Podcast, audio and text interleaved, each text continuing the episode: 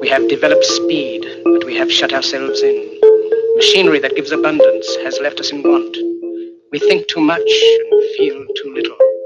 More than machinery, we need humanity. We know the air is unfit to breathe and our food is unfit to eat, as if that's the way it's supposed to be. We know things are bad, worse than bad. They're crazy. Silence! The great and powerful Oz knows why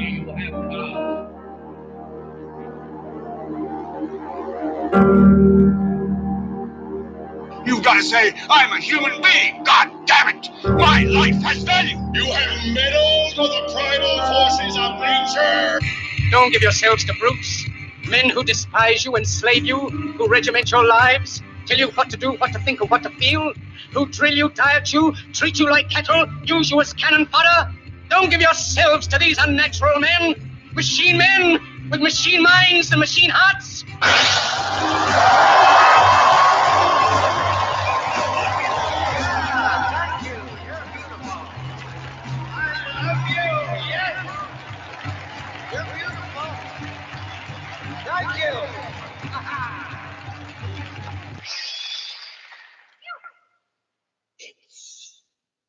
And now, Reality Rants with Jason Bermas. And who loves you? And who do you love? Good morning, good morning, good morning. It is Reality Rants. I am Jason Bermas. This is Red Voice Media. And today I'm going to take you back in time to a little place called the 90s. And I got to admit, despite having a, a multitude of obstacles, at least in my opinion, as a kid becoming a young man during that era, um, I still look on it extremely fondly. Extremely fondly. Maybe that's because of my innocence. But I certainly saw a shift in society, some for the better, some for the worse, in my opinion. Just saying. Although uh, the, the shift for the better during the 90s, I'm just going to say, felt more real. There, there, there didn't seem to be a lot of negative things going on, in my opinion, at the time from that perspective, especially pre 9 11. And a young Jason Bermas, I know we played a clip from like, I don't know, four, maybe five years ago yesterday. Everybody was commenting on how young I looked. Yeah, last four or five years been rough on old JB. You know, eh, he looked like a younger man back then. Not so much anymore. The miles are coming on. The grays uh, aren't as easy to hide, you know, with the hair gel. But, you know, you put the hair gel in, you, you got the salt and pepper. It's the Clooney look I've always talked about. Only now we got a little giblet here I got to get rid of, you know, uh, and all my fault, by the way. All my fault. But in the mid 90s, in particular, into the late 90s when I was in college, Jerry Springer was a huge phenomenon. And I was guilty as charged. I love Jerry Springer. I couldn't get enough of it. It, it was my kind of trash television. Now, I want people to understand this. Uh, obviously, my crowd's a little older, so you're going to get this, but reality TV really hadn't launched yet. Okay. You had the makings of it with MTV and the real world. There were some game shows that started to come on the scene very late 90s. Um, I remember Love Island or Temptation Island or one of those stupid things. Like people didn't really understand how script scripted a lot of talk shows were. You kind of thought they were all the same thing, and obviously Jerry Springer was not the same thing. And although some of it was real, most of it was fake and produced. And when I learned that, that was kind of like a big scandal people don't talk about with the Springer show. Lots of scandals in Jerry's life, by the way. Jerry's a politician. Jerry got caught, uh, I, I believe, when he was the mayor of Cincinnati, writing a check to a prostitute. Later on, during the Springer show, uh, there was a sex tape controversy where one of his guests, who I believe was in porn, and her mother or stepmother uh, taped Jerry, you know, after an encounter in the hotel with them. The guy pretty had those type of scandals going on. Okay. And Springer was also on the talk radio circuit in the beginning of the Air America days when uh, the left was trying to really take on what is prominently conservative radio, right? Even the independent talk stuff, like it's it's tough for for Jason Bermas to get on terrestrial radio. Just saying, be another goal of this show, right? To to simulcast or have them take the show and then rerun it later at night, audio form. Great. Until then, we'll we'll pay for the Podbean, folks. You can bean it up. You can listen to it live. We'll end up taking calls once we get big enough. But I feel like you got to have on on the bean listen alone 500 to 1000 people we're way away from that on the live streams to, to start taking calls and whatnot. Back to springer. Springer was appealing because when i grew up the biggest thing really out there especially when you got home from school that wasn't cartoons was daytime talk shows right and this is the era i'm out of school by 3 3.30 and Phil Donahue, Sally Jessy Raphael, and and the queen to boot, Oprah, Oprah Winfrey. Daytime Talk made Oprah Winfrey. In fact, Daytime Talk was so big that people like Oz and Dr. Phil, who went on Oprah Winfrey, got their own talk shows. All right. So there was a stark contrast between that and what you would see on Jerry Springer, right? I, I guess the gap bridge would be like Maury, you know, had the who's the baby, who who's the father, and there was a little bit of that on Springer, but but Springer was really about being shameless, and that's the next part of this that I want to get into, and that's where we part ways. Like Jerry was a icon he was. I, I remember. You know what I wanted to put out there for his uh, his death was the fact that he was in what Austin Powers three, which may be the funniest one. They're all pretty funny, but Austin Powers three has that really big intro, all the stars, all that stuff. In fact, we didn't play yesterday uh, the Schwarzenegger. The Schwarzenegger Danny DeVito uh, White House intro. Maybe we'll get to that today. I don't know. I've got a bunch of clips and I want to do a watch along with the um, Commonwealth Club and the lessons learned from the COVID war, the war. So when I now look back on Jerry Springer, I, I realize it really is the emergence of the shameless victimhood society where you there, there was no longer any pride in keeping your mouth shut and your business to yourself everybody should have a megaphone. Everybody should get out there. Everybody should get their 15 minutes of fame. Right? It really doesn't matter for what. And that was the overarching message, in my opinion, of that show. And it got me to thinking about the word shame in the first place. And this is a distinct memory. And this is pre Springer, by the way. And boy, I, I got to tell you guys, I watched Springer religiously. Like by the time he started getting big when I was in college, 97, 98, you you could watch a like a three to four hour block of, of Jerry because it was syndicated on so many channels. So many channels. Um by the way, died of uh, fast acting, I believe pancreatic cancer. You get that diagnosis, that's that's a tough one to beat.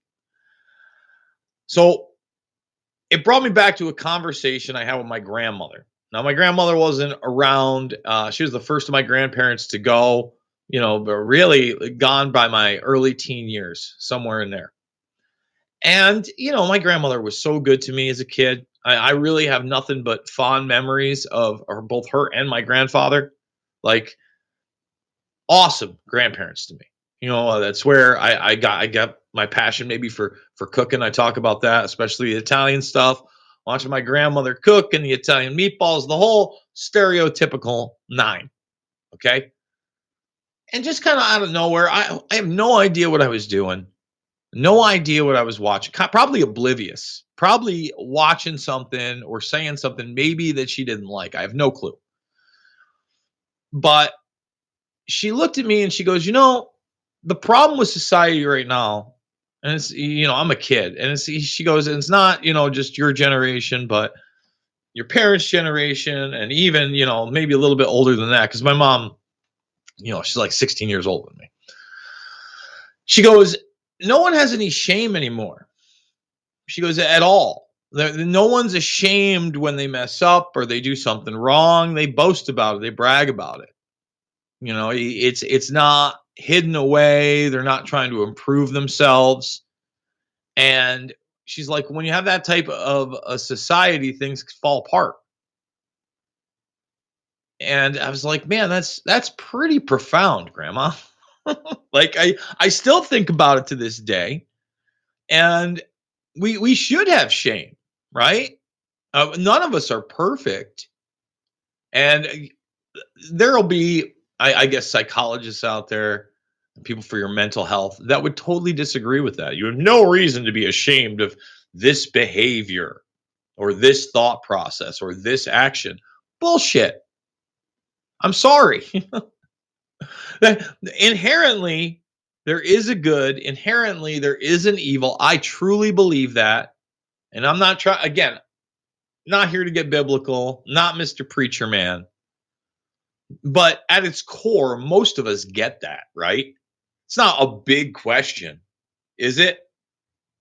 That good and evil exists, people do wrong, and some people embrace that. Or I don't care. But then the, the next thing is you look at the Springer thing. You not not only do I not care about it, I should be celebrated for it. And that's what Jerry Springer really brought out. Like again, it, a lot of those guests were some of his producers, a lot of the goofier stuff. So much of it wasn't true. But then you also see um, back in the day the people that wanted to be dressed like babies, adult the adult baby thing. That's that's making a big comeback. I'll never forget watching that on Jerry.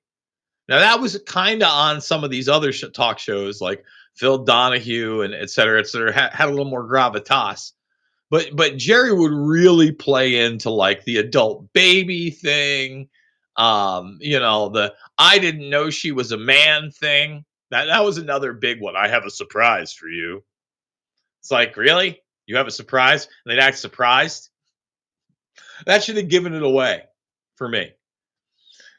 So the shame thing, something to think about. That's profound. There's there's another angle on this that I want to talk about as well, and that's the pro wrestling as, aspect of it. That's the ringmaster Jerry, right? Because at, at its core, I, I think Jerry was a pretty liberal guy, uh, but you know, liberal in the sense that he allowed free speech even if he disagreed with you. Might have fallen off the rocker at, at the end. You know, he was encouraging people to, and he did do that, folks. I'm just going to say. Uh, he's got a video on it. We'll probably have to play that video uh, in the second hour, as everybody knows. And by the way, second hour free now. Come on over to Rumble, subscribe over at Red Voice Media, subscribe over at uh, my channel as well. Let's let's build the Rumble audience. If you're a rock finner, you get both hours now. And again, two, count them two, count them two interviews exclusive for the Red Voice Media Premium folks um, this weekend. Wayne Dupree going to be one of those. Uh, the other one's still kind of under lock and key. Really looking forward to putting that stuff out for you. the pro wrestling aspect is something that I didn't get of life. And and Jerry Springer kind of like lifted the veil, right? Like because you didn't have all the reality TV of the take one, take two, take three. Because I was a teenager, I didn't know anybody in the industry. You know, because I believed the magic flashing box all the time, right?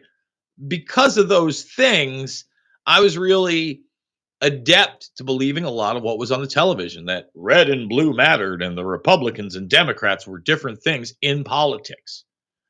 And when I when you start to see things other than pro wrestling getting the veil lifted back, especially with Springer, I I think that kind of prepped me for for understanding 9/11 and that pro wrestling game. Period. Like I, I really do believe that when you when you start finding out, oh my goodness, these talk shows are rigged. Is the news rigged too? these reality shows are rigged. Is the news rigged too? Well, I can tell you it is. And now it's time for our first commercial break, folks. Get ready.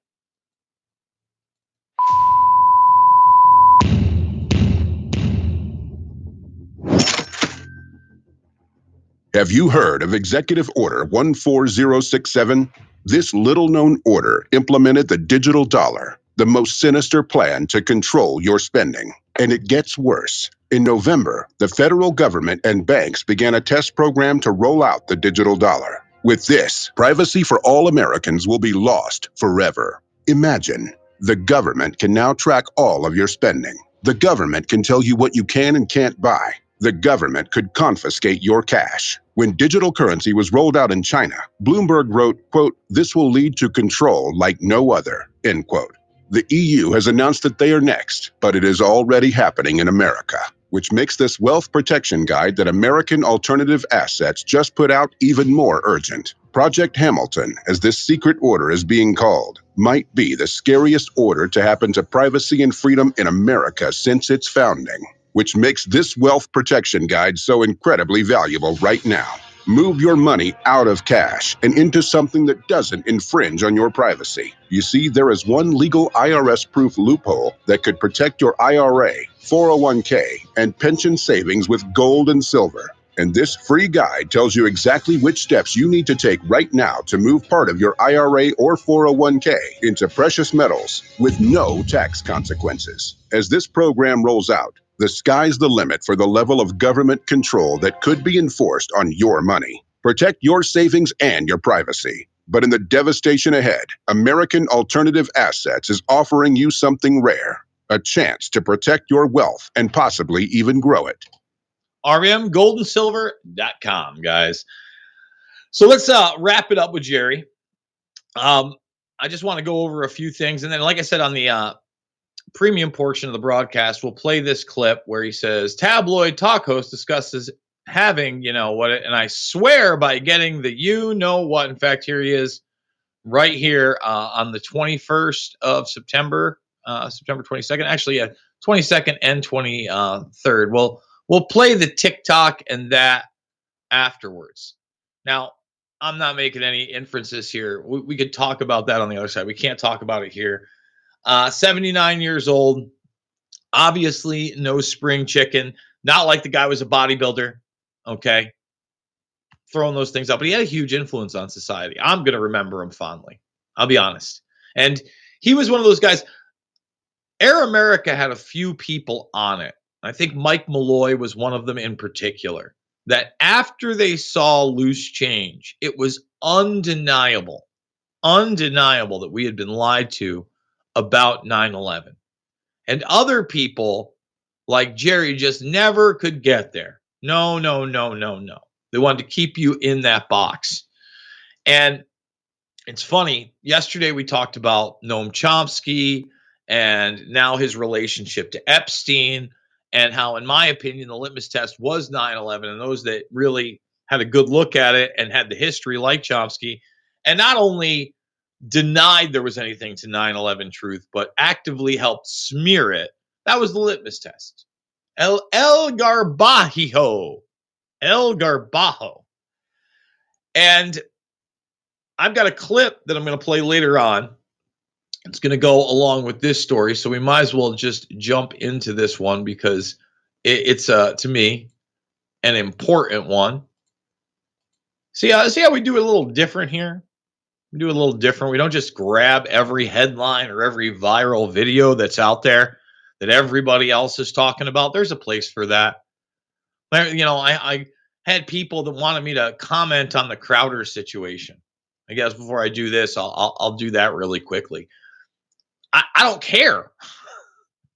you you mean a guy that was getting divorced from his wife was having marital issues? Like I watched that three minute. I can't believe he would treat his pregnant wife that way not defending him at all, by the way. I'm just saying, um, you know, I've seen way worse in relationships. I've seen way more uh, physical and psychological abuse than that up close and personal. Doesn't shock me people act that way behind closed doors. I know it's stunning because, like, he's a conservative or whatever, but quite frankly, Uh, I don't have the time to really care about people that have tens of millions of dollars in their personal life because I don't give a rat's ass. It's not what I'm. I'm trying to to to reach people's brains and activate them. And it'd be great if I was activating people with the kind of resources that Crowder had. Awesome. But I need everybody, everybody, no matter what your socioeconomic status, to step on up, to step on up, to be their own hero. You know, to to separate the noise of left, right, conservative, liberal. I hate you. I hate you more. You're bad. You're worse. Blah blah blah blah blah. And come together, man. like so many people um, keep sending me RFK clips of him talking about how they should be putting people in jail if they don't share the same climate change um, views as him. Terrible clip. Uh, it's from 2014. It's nine years ago, almost a decade ago. I would hope that he's intelligent enough that he's now had the the veil peeled back and he realizes what the agenda actually is of command and control via sustainability. Sustainability, the magic word. And he would rebuke himself for that and say, Look, I made a mistake. I'm a human being. It's enough for me. It's enough for me. We all make mistakes, right, guys? I make mistakes. But a mistake I won't make is backing the Moderna team up with IBM to put AI quantum computing to work on mRNA tech uh, used in the you know whatskis. Now, if you look here, this was published like a week and a half ago, April 20th, 2023. When I went to go find a clip about this, okay, I, I was looking just for, you know, I was figuring, hey, yeah, we're going to do the story. And by the way, this story came from somebody who was in the Bermas Brigade, who was in my Twitter feed, who I think like last week sometime put up uh, what what I thought was a, a really really cool um, thread with all these different articles on quantum computing, AI, and this bio nanotech we're talking about. And this is why we focus on all of them together because they do intertwine, and they'll continue to intertwine. All right. Like last night, you know, I, I I should look for for this one, but they were talking about a surveillance system where um, these AI apps will now determine your mood. They're going to have access to everything, and and oh, it's going to be great. We're we're already there, where algorithmic profiles have been built on uh, the vast majority of us based in not only our online activity but our geolocation, the words we use, the time we spend places, and really, I mean, they talked about in this the tone of our voice and how happy we are. All right. So, as I said, I was looking for a clip on this and I found a clip, and the clip was two years old. It was from March of 21. So, it's a really, really quick clip. Uh, let's see right here. And we're to play. I mean, I mean, really, really quick. Then we're to read this because essentially, people need to understand that artificial intelligence is programmed by humans, humans, humans, humans. They're human algorithms. He who controls the AI controls the narrative. So a lot of what you're being told is AI isn't true AI, period. And we've seen that. It's used to censor. I just want to keep that in mind as we watch this. And just a note tonight, tech company IBM and Moderna, the pharmaceutical company, are joining forces in the race to speed up this vaccination process. The two are looking to use artificial intelligence and blockchain, that's a data storing system, to help improve vaccine distribution. Exciting stuff. Oh, exciting stuff. It's it's so exciting. It's the most exciting. It's super exciting. So again, this is the uh, modern article. And they got the nice little Getty images, Moderna on your smartphone logo. Yeah, clip art. Way to go, Getty. Moderna and IBM are teaming up to use generative artificial intelligence and quantum computing to advance mRNA technology, the development at the core of the company's blockbuster COVID vaccine. The companies announced Thursday. Yeah, blockbuster. Woo! Can we get a hundred thumbs up, everybody? Can we get a like, a share, and a subscribe? Remember, second hour free coming up over at Rumble, Rokfin, and everywhere else you get your independent media. We are excited to partner with IBM to develop novel AI models to advance mRNA, uh, mRNA science, prepare ourselves for the era of quantum computing, and uh, ready our business for these game changing techn- technologies. Moderna CEO Stephanie Bancel said in a statement. Moderna shares dipped slightly Thursday while IBM stocks was about flat. The, these companies said they signed an agreement for Moderna to access IBM's quantum computing systems. Those systems could help accelerate Moderna's discovery and creation of a new messenger RNA vaccine and therapy, according to Dr. Dario Gil, director of IBM Research. This is the biomedical techno fascist society come to fruition to try to prey upon the shameless those that desperately just want attention or are unhappy but want influence. And I was thinking about another, you know, big pop culture term and wordplay the other day. And that was the term influencer. When I first got turned on to the term influencer, I didn't like it. I still don't like it. I think it's, you know, it's ridiculous. Like, oh, are you one of those social media influencers? I hope not. Although, to me, the term actually shows you inherently how we're being lied to and manipulated as a society through these Bernaysian talking points, right? Because you're going to label people, mostly young people, okay, influencers. So you're acknowledging that human beings can be coerced and that have influence over other people. Some have called it undue influence in the past. And like at the same time, you're being told that children can't be influenced about what they think their identity is or their gender is.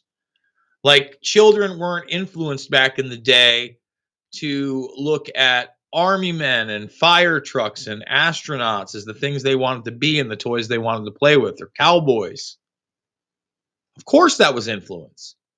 And of course, not only children can be influenced, but we as adults are constantly being influenced, whether we like it or not.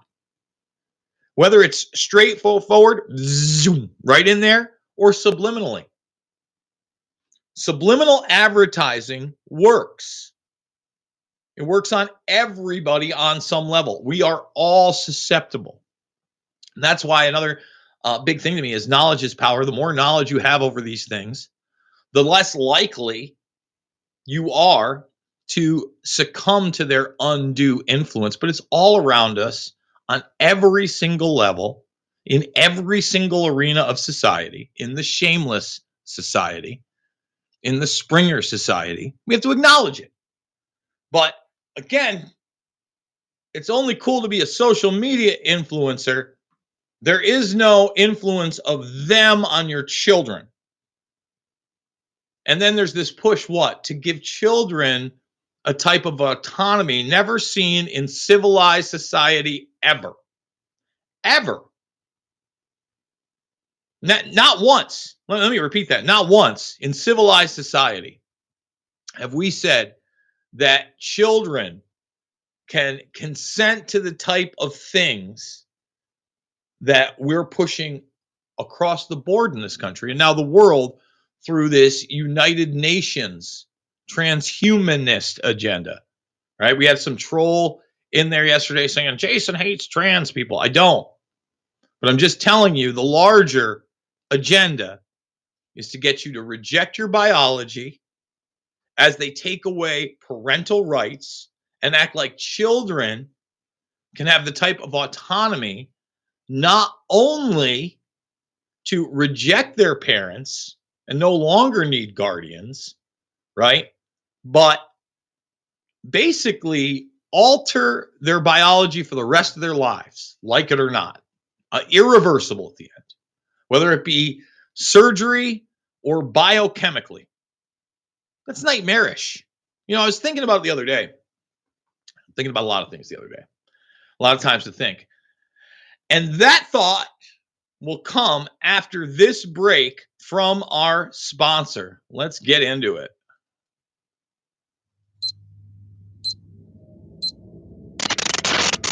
Folks, we have a huge problem on our hands. A banking crisis is spiraling, and it's all thanks to the current administration's reckless spending, sky high inflation, and massive interest rate hikes. Now, these banks are suffering. And guess what? They can legally seize your savings without notice to bail themselves out. That's right. Thanks to a sneaky law passed back in 2008, it's now legal for banks to take your hard earned money, including your retirement savings, to save themselves. Now, this could leave your retirement accounts decimated and you paying the price for their disastrous policies. Take action now before it's too late. Now, this guide will show you how to defend your money and keep your retirement savings safe from the banking crisis and the current administration's financial fiasco.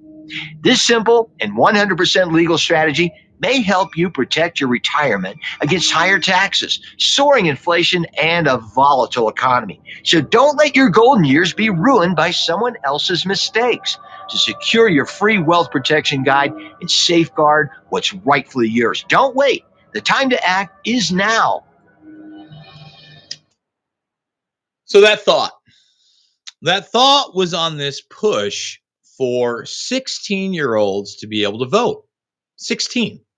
Okay. Now, look, I understand that you want to integrate young people, people that are transitioning from a child to a teenager to an adult with different levels of responsibility along the way so they can grow. And quite frankly, you know, there there's that that that that viral video of the two like kids that look like they're 12, right? Going, we Republicans, we don't like you. What is this? But I'm watching it and I'm thinking to myself, those kids could be 16 and that push for 16.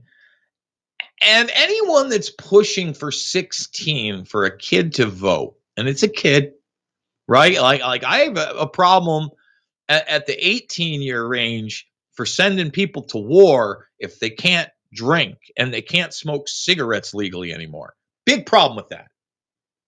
But at the same time, I think 18, hey, you can get out of the house. I struggled, you know, we were talking about Babyface B the other day. I struggled as a young guy to get any kind of respect or semblance because I looked like I was like 14 years old when I was 22. Right? So it's frustrating to me. And I'm like, well, how long is this going to last? Am I going to have to be well into my 30s before people give me a little bit of respect because I look like I'm in my 20s? Right. So I don't even like that age stuff. And I don't sit here and go, Gen Z and millennials and in my day, blah, blah, blah. Right. It's not what we, we don't. You got a brain. Let's talk. I don't care how old you are. Let's have a conversation. But anybody who's pushing that is is again pushing for the autonomy of young people and children to break away from the family structure. And that's key in any type of a cultural revolution is you go after the kids. You go after the kids. Now, number one, it would be disastrous to have 16 year olds vote because, quite frankly, in my opinion, I, will say this some of the 30 year olds that are voting you know those the, the ones that are living on their parents couches until they're 30 35 and that's not gen z or just millennials. My gener i saw it in my generation so much. So much.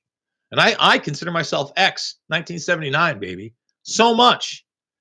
Whereas as soon as i get out of the house i couldn't wait to get out of the house. Well, i gotta live with three other guys? Okay. Okay uh, whatever. And now that motivation just doesn't seem to be there. So before we play this clip, I can't remember what movie it's from. It's a documentary film, and there's going to be a bit of irony in it because Noam Chomsky's in it, right? This is like limited hangout Chomsky.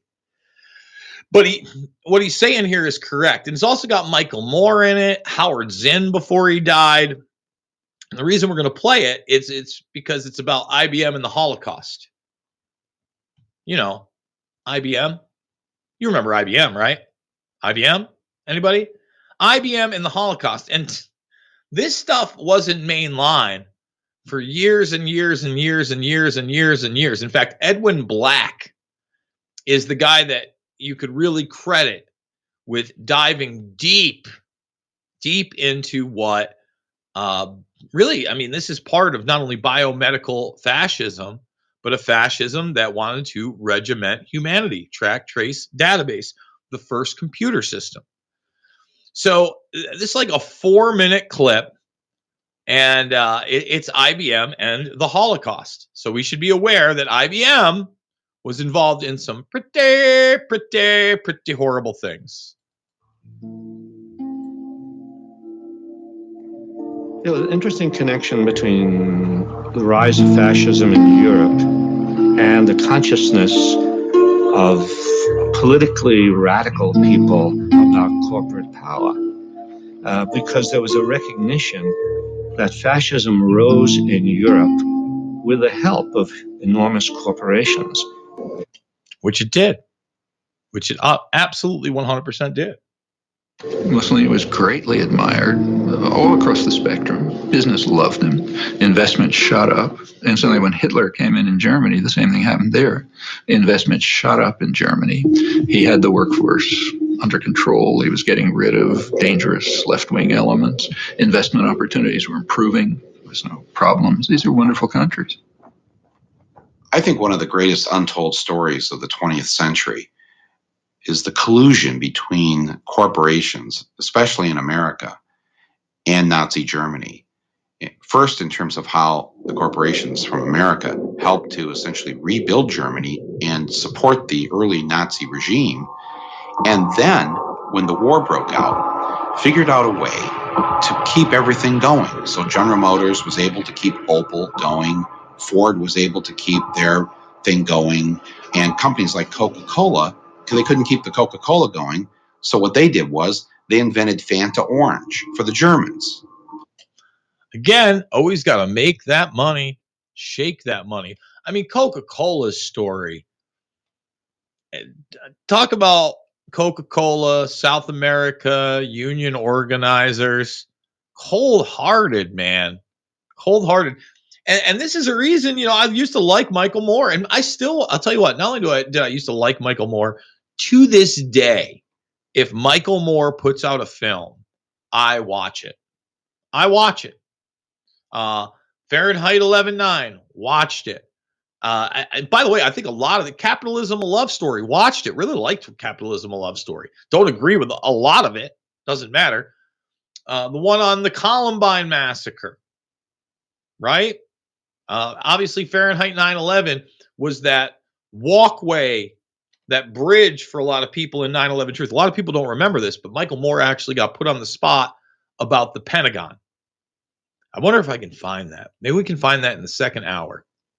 And Mike, that's my big problem. Michael Moore also failed the litmus test, just like Chomsky on 9 11. That's great, guys, that you'll sit down, you know, uh, in the 90s, probably, or maybe the early 2000s, and talk about the Nazis and Mussolini and corporations and IBM. Great. Thank you. We need that. But you didn't want to talk about 9 11 in the way you should have. And yeah, Michael, you tried to go. The thing is that that really bothered me in uh, Fahrenheit 11 9, when he's talking about the Trump administration, he finally refers to 9 11 as our Reichstag fire. And he refused to do that in the previous film when it could have been much more impactful. And guys like me, you know, had to put out loose change with that. You understand? And see him why I get a little fired up, like Chad Kenton following the show. And that's how Coke was able to keep their profits coming in to Coca Cola. So when you drink Fanta Orange, that's the Nazi drink. That was created so that Coke could continue making money while millions of people died. When Hitler came to power in 1933, his goal was to dismantle and destroy the Jewish community. This was an enterprise so fast that it required the resources of a. That's the dude, author, IBM and the Holocaust. Edwin Black. Okay, Edwin did just amazing research on this. A computer. But in 1933, there was no computer. What there was was the IBM punch card system, which controlled and stored information based upon the holes that were punched in various rows and columns. Naturally, there was no off the shelf software as there is today. Each application was custom designed, and the engineer had to personally configure it. Millions of people of all religions and nationalities and characteristics went through the concentration camp system. That's an extraordinary traffic management program that required an IBM system in every railroad direction and an IBM system in every concentration camp.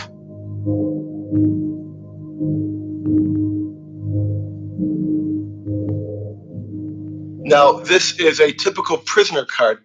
There are little boxes where all the information is to be punched in. We compare this information to the code sheet for concentration camps. And here you see Auschwitz is one, Buchenwald two, Dachau is three. Now, what kinds of prisoners were they? They could be a Jehovah's Witness for two, a homosexual for three, communist for six, or a Jew would be eight.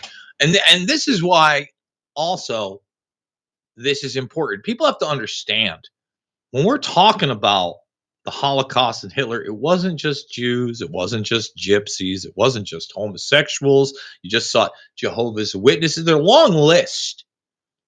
It's basically if we don't like you and you don't go along with the party, we're going to lump you in with these other groups that we've demonized. That's bad news, Brown. Now, what was their status? One was released, two was transferred, four was executed, five was suicide, and six. Code six, Sonderbehandlung, special treatment, meant the gas chamber or sometimes a bullet. They would punch that number in, the material was tabulated, the machines were set, and of course, the punch cards by the millions had to be printed, and they were printed exclusively by IBM, and the profits were recovered just after the war. I really do believe that that particular accusation has been fairly discredited as a serious accusation. Oh, it's, it's fairly discredited as a serious accusation. Give me a break. Fairly discredited as a serious accusation. See how that terminology has always been around. The experts and the authoritative sources haven't reported on it. It's been discredited. That is the fact that they have used equipment, you know, that is a fact. But how they got it, how much cooperation they got, and any kind of collusion trying to connect dots that are not connected, I think that's the part that is discredited. Generally, you sell computers and they're used in a variety of ways, and you always hope they're used in the more positive ways possible.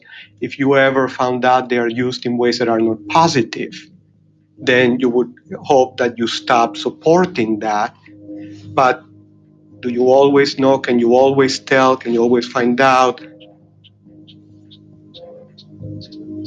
Again, absolutely ludicrous that IBM didn't know what was going on, that these corporations didn't know what was going on. So, all part of the war machine, man. IBM would, of course, say that it had no control over its German subsidiary. But here on October 9th of 1941, a letter is being written directly to Thomas J. Watson with all sorts of detail about the activities of the uh, German subsidiary. None of these machines were uh, sold. They were all leased by IBM, and they had to be serviced on site once a month, even if that was at a concentration camp such as Dachau Buchenwald this is a typical uh, contract with IBM and the Third Reich, which was instituted in, nine, in 1942. It's not with the Dutch subsidiary, it's not with the German subsidiary, it is with the IBM Corporation in New York. You know, as it happens, I know that story. I discussed it more than once with old Mr. Watson, and I was around at the time. I'm not saying that Watson didn't know that the German government used punch cards. He probably did know. After we had very few customers. Watson didn't want to do it was not because he thought it was immoral or not, but because Watson, with a very keen sense of public relations, thought it was risky. So there you go. And let's take another word from our sponsor.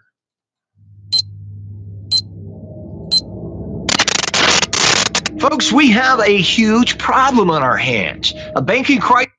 You're still looking good. I'm still feeling good. You know, I've got all your My Pillow products: mattress topper, bed sheets, My Pillows, towels, slippers, blankets, sleepwear. dog Whoa, bed- whoa, Charles! Everyone now can get My Pillow products at huge discounts at mypillow.com. That's right. Now's the time to go to mypillow.com or call the number on your screen. Use your promo code to take advantage of our three-in-one sale. We're bringing you exciting new products, overstock specials, and closeout deals you won't find anywhere else. For example, when you buy one of our brand new My Pillow 2.0s, you get another one absolutely free. And with our overstock sale, you save 50% on our luxurious Giza Dream bed sheets. That's as low as $29.99 for the best sheets ever.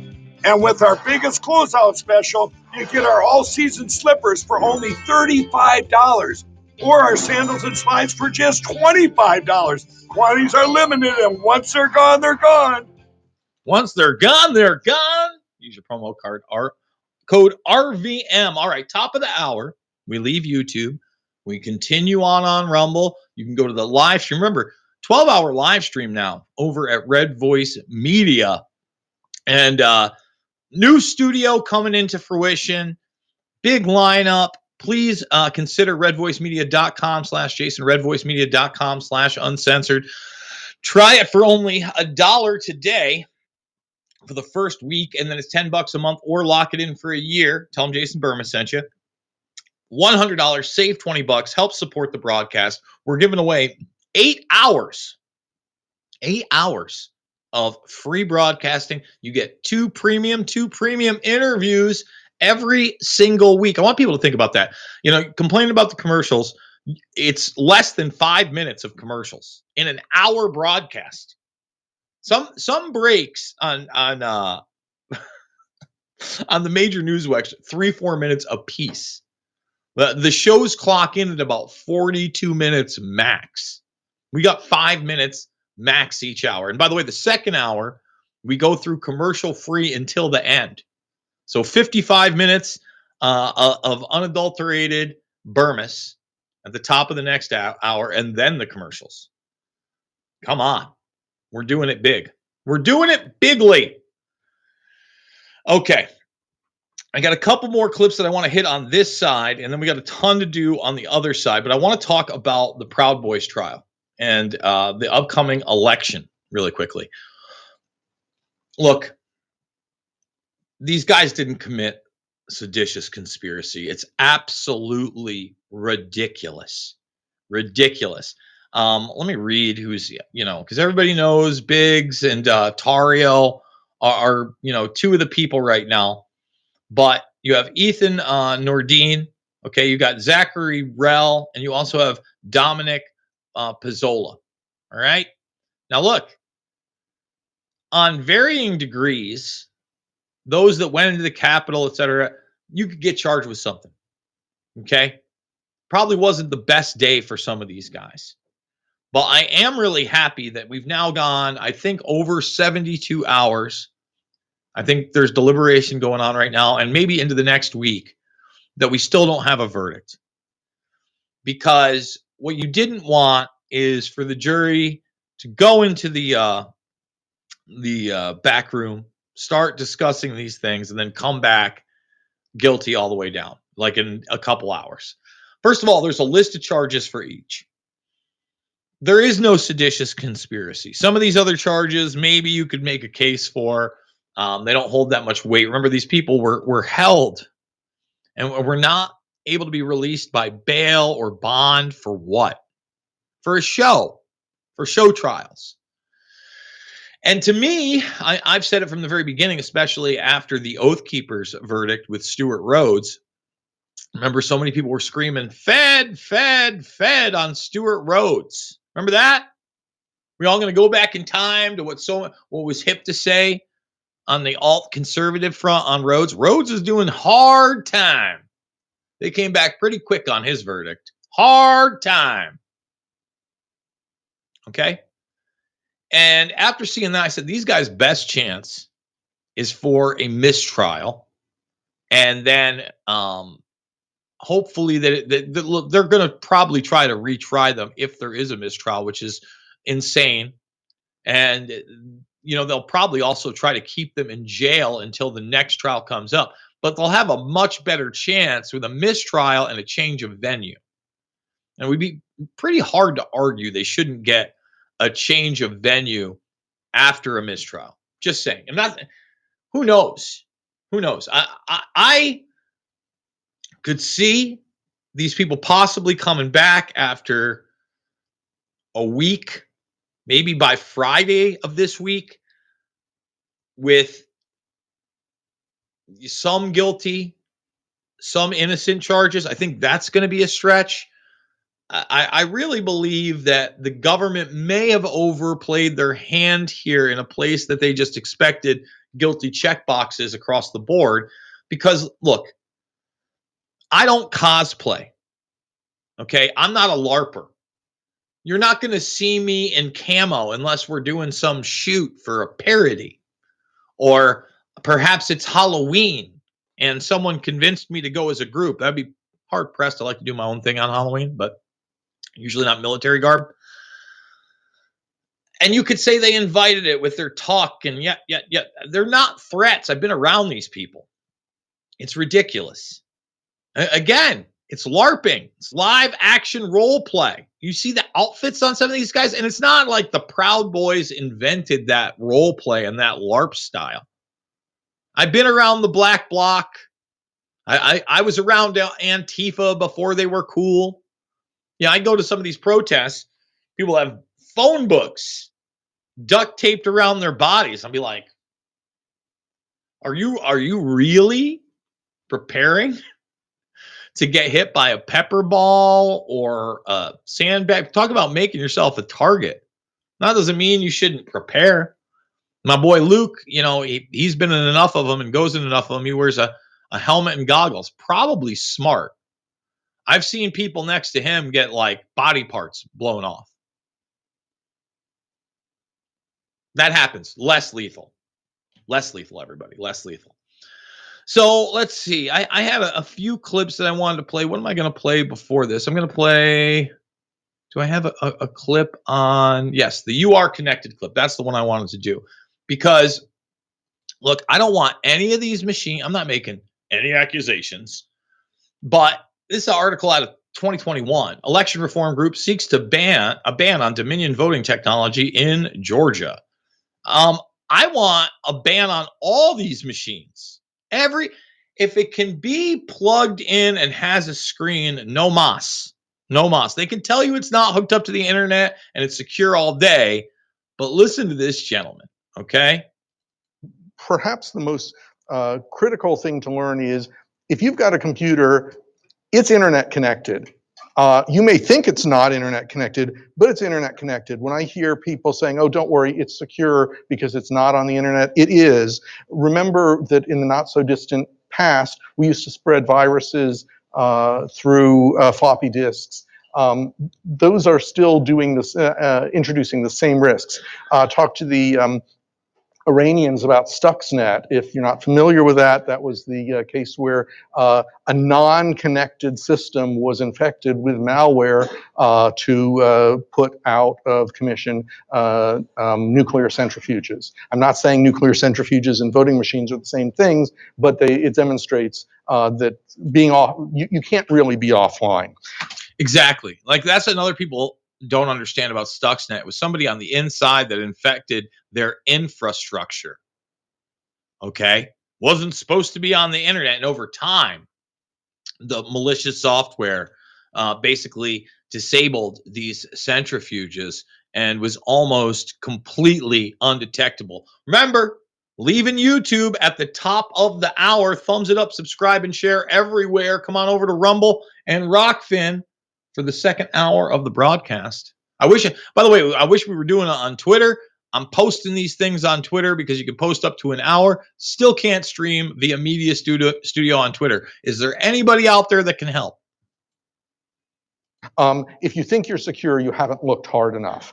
Uh, I, I, spent some time as a, a, white hat hacker, one of the good guys who helped companies. Um, it's pretty much a, a given that uh, uh any system can be broken into. Um, I'm glad DHS is doing the sorts of things they're doing as part of their uh, um, uh, the status as, as a, um, a critical resource. Uh, but uh, anyone who thinks that's enough uh, hasn't looked far enough. It's uh, you, you don't do it once and then you're done. I've looked at some of the reports that have been made public from DHS. They are good. He stops himself here. They're not good. They're not good at all. He's like, well, maybe they're not good. But they are, or maybe I should say they're fair. Uh, but they don't really demonstrate uh, the level of sophistication that a nation state adversary would have. The, these uh, systems are uniformly vulnerable. And I think that any cybersecurity expert who looked at any of these systems would come to that conclusion. Uniformly, let me say that again uniformly vulnerable. All right, let's hit a few more stories up before we go to the other side here. You know, and I haven't even uh, gloated about these two. There's nothing really to gloat about. I, I kind of want to go into more of it uh, than I can right here because we don't have that much time, but we might as well do it. BuzzFeed is shutting down, and I'm sure everybody's heard it. Vice preparing for bankruptcy. So here's the deal. I want I want people to understand this. These media organizations that pop up out of nowhere and are promoted out of nowhere are tools of what? The great narrative. It's all they are. It's it. It's all they are. They are tools of a great narrative. I want you to think about it for a second. How in the world does a BuzzFeed just start having all of this money and getting all of this coverage and having all of this influence, right?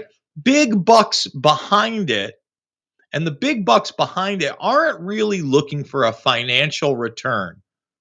Not from BuzzFeed itself. The financial return comes from the narratives that are promoted for the companies and the interests that they're colluding with.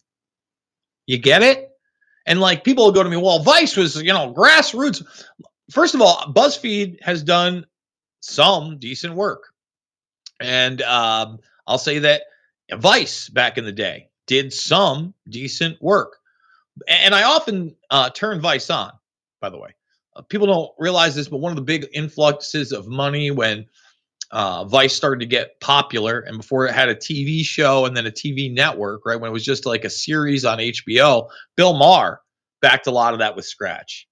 It, it's now infamous. We talked about the Proud Boys earlier, that Gavin McInnes was one of the founders of Vice. But Vice was super obscure before getting that tasty, tasty HBO money. And what they do is they come in with a small air of legitimacy, just, you know, an eensy weensy teensy bit of it, and then exploit that. And then all of a sudden, it's every, you know, effeminate dude ever on there. It's funny because like they still try to uh, play to the quote unquote bro culture there sometimes. Like I think it's called movies with breaks. Like oh they'll have the hip movie, comedy, action movie over there, but then like the news, it's just I I can't. Is it really news? I mean January sixth especially.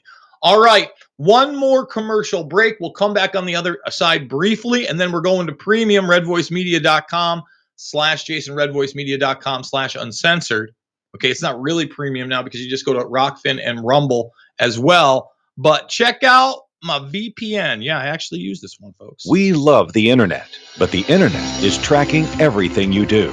Take control of your online privacy with IP Vanish. People with malicious intent are everywhere, watching you. Criminals can hack your Wi Fi, while broadband providers and advertisers monitor your data.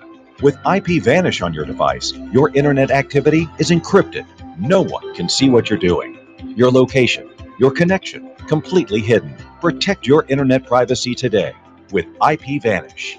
with IP Vanish. So that's it. That's one hour up. YouTube, we will see you later. Come on over. Rumble, Rokfin, thumbs it up, subscribe, and share. Bam. Bam. All right. Well, if you're on everything else, it's an easy transition to the show. And now we can actually play things that are maybe a little bit too controversial. A little bit too controversial.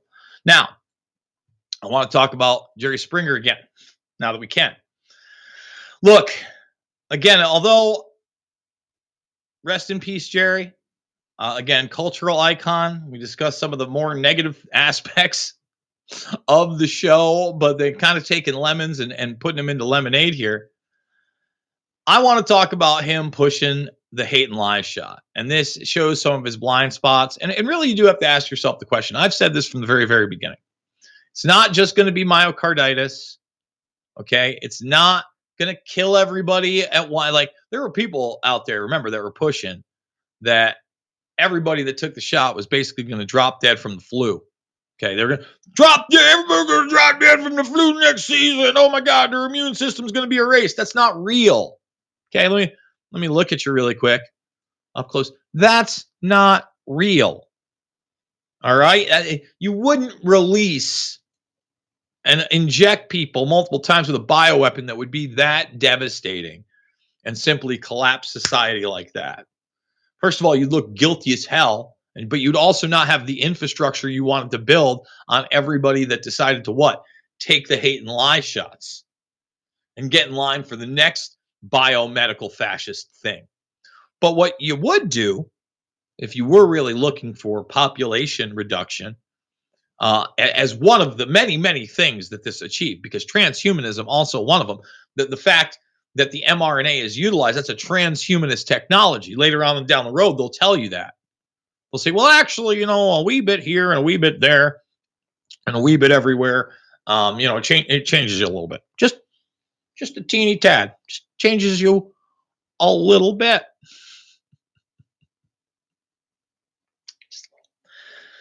So one of the other adverse events of these things that I I said would happen is, you know, cancer will probably begin to increase a lot more, and it might if you already have cancer, accelerate the process. It's a foreign system.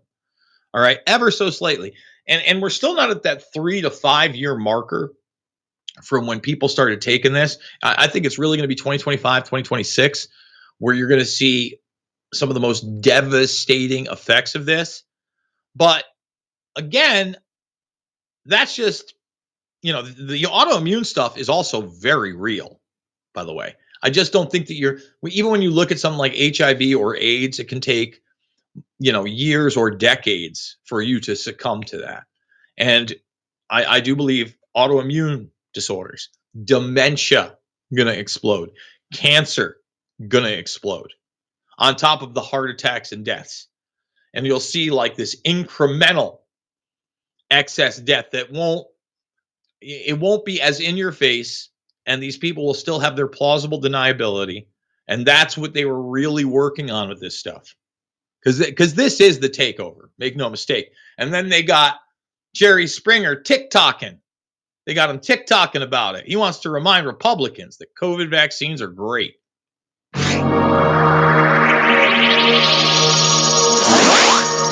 Boy, there's an issue for another commentary with what this uh, Supreme Court just did to a woman's right to control over her own body. I love that so many of these people that are screaming about um, taking the vaccine because how can the government tell us what to do with my own body? I don't want to have to take the shot. It's my body. Those very same people are the ones that are saying uh, the government should tell a woman what she has to do with her body. So again, I think that's absolutely ridiculous. And you know, especially with the abortion issue and myself, um, you know, it's never been my my issue uh, to die on a hill for. I've said that before, but at the same time, six months or uh, considering abortion after the baby's born, that's not abortion. Like you, you have to acknowledge at some point that's a life, right? And I, I'm sorry, I don't like the idea that, oh, it's going to be a poor person or they're feeble minded, they come from bad stock. That's eugenics 101.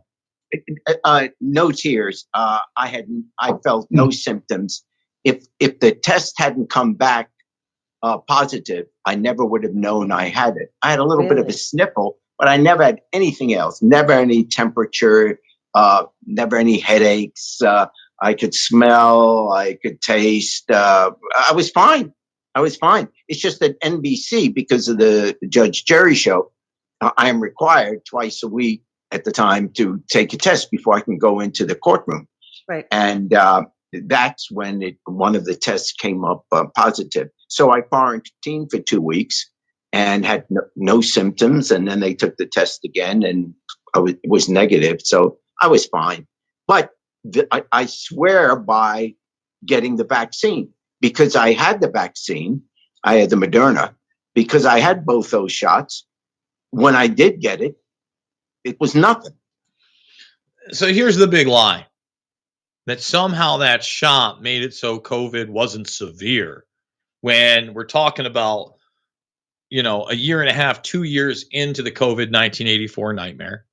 The fact that the flu, again, had gone away and, you know, natural immunity doesn't exist. And we didn't even test people for natural immunity and, and natural antibodies.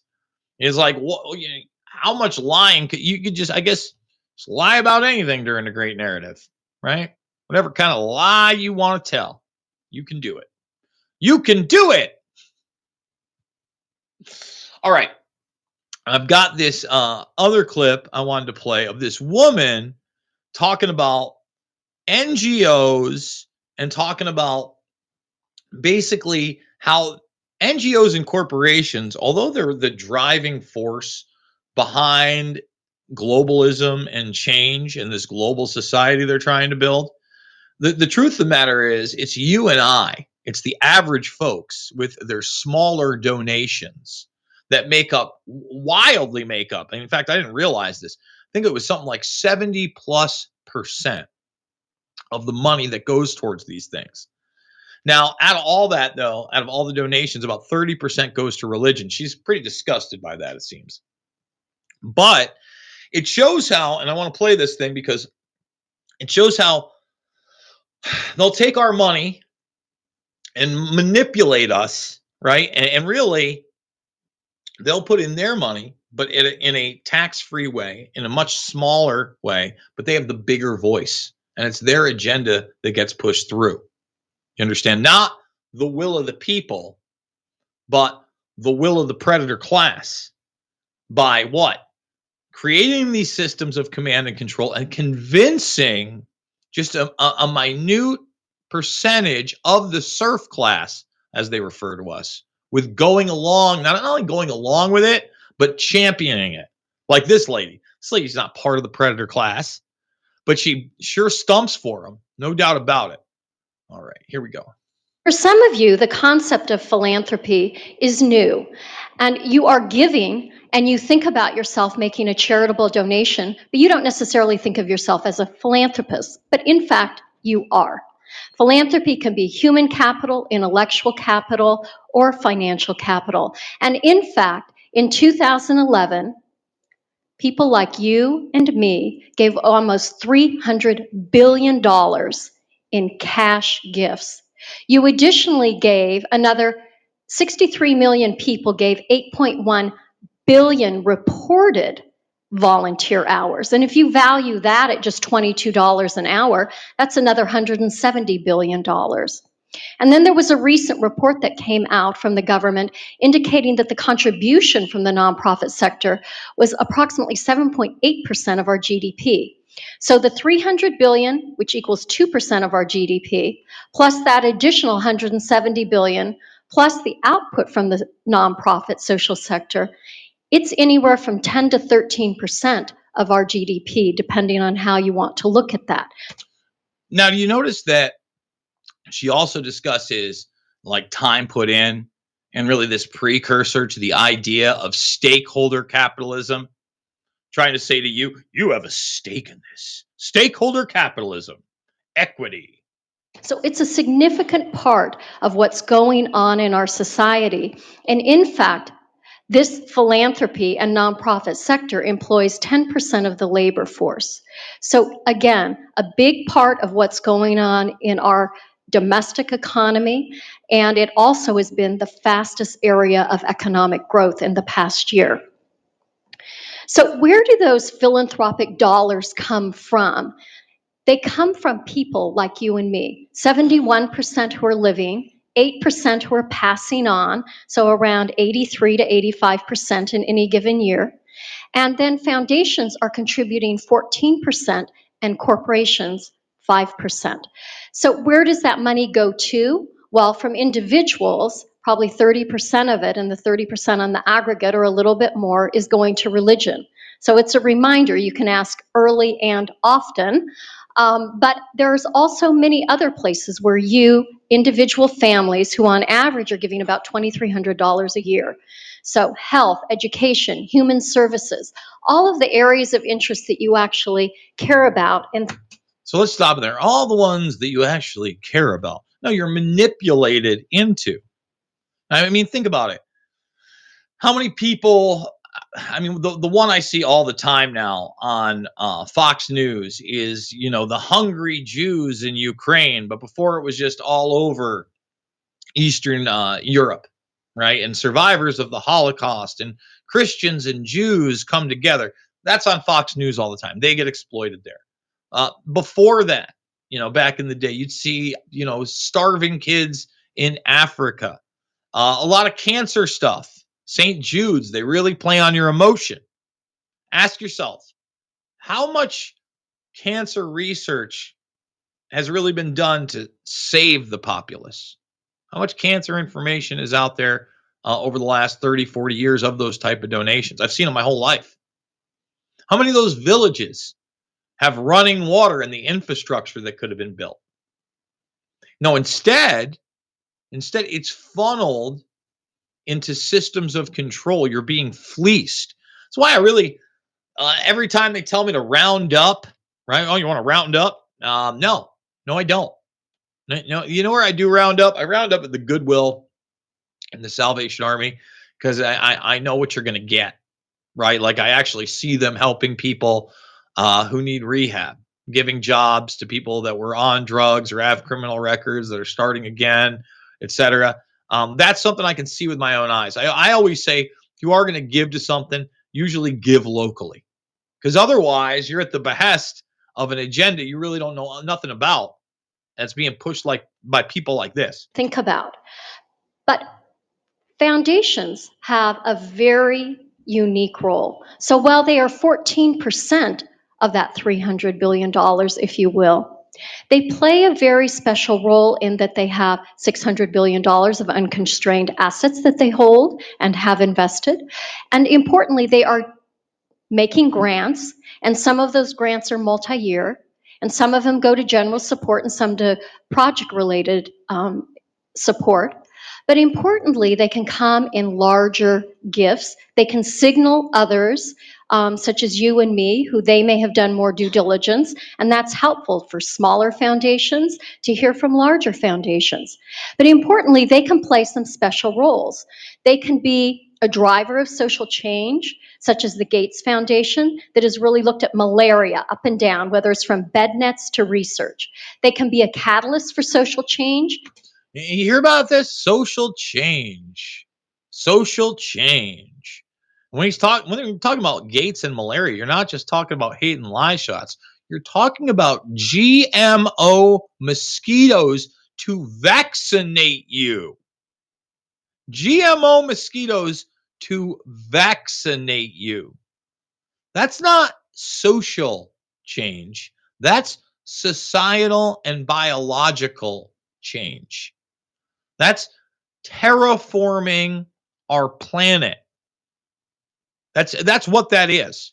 Like when you start dealing with GMO ecosystems, right? And you're going even beyond plant life and the corn, and now you're getting into the biology of mosquitoes that's going to interact with the biology of all life. They don't just bite humans, folks, for vaccine delivery. Yeah, I, I guess you could call that social change. We love the Bill and Melinda Gates Foundation. Oh my. Think about it. In the year 2000, how many of you really talked about carbon footprint? Well, today we do, thanks to the Hewlett Foundation that pulled together foundations in the area, funded Climate Works, and really changed our thinking and was a catalyst for this new thinking and social change work. So, once again, using climate change as an example now, which I think is important, she's talking about influencing things that most people didn't know what a carbon footprint is, but by browbeating them with it through public relations and Bernaysian talking pound points and a whole lot of money, you know, people were donating money to save the environment and stop global warming and all those types of things, right? They think they're doing a good thing. Really, they're promoting the idea that you're bad as a human you have to be track trace database not only on the outside but the inside and then given a carbon based social credit score allotment system based on a digital hellscape of blockchain technology. But you think you're doing the right thing! See how that works? It's influencing. Influence exists. But again influence doesn't exist when your toddler wants to identify as the other gender, inject themselves with hormones, and have uh, life altering surgery, right? That the cognitive dissonance, the flip on reality is unreal, but it is real because we're living it. Or they can be a partner such as the good partnerships that we enjoyed when we wanted to take over SSIR, and a number of foundations lined up with us and helped us have that opportunity. So they can play this very special role. And so tonight, when you're listening to the commentary from our speakers and first our keynote, Rob, you can put that into your mindset and your context. So with that, um, there are some paradoxes that are in the field, I would say. You have grass tops with the money, grassroots, people working on the bottom trying to solve these problems. How do they come together um, through philanthropy, and what are the roles that the people with money, either individuals or foundations, and those of us who are doing the work maybe within the social sector? No, it's a top down structure for sure.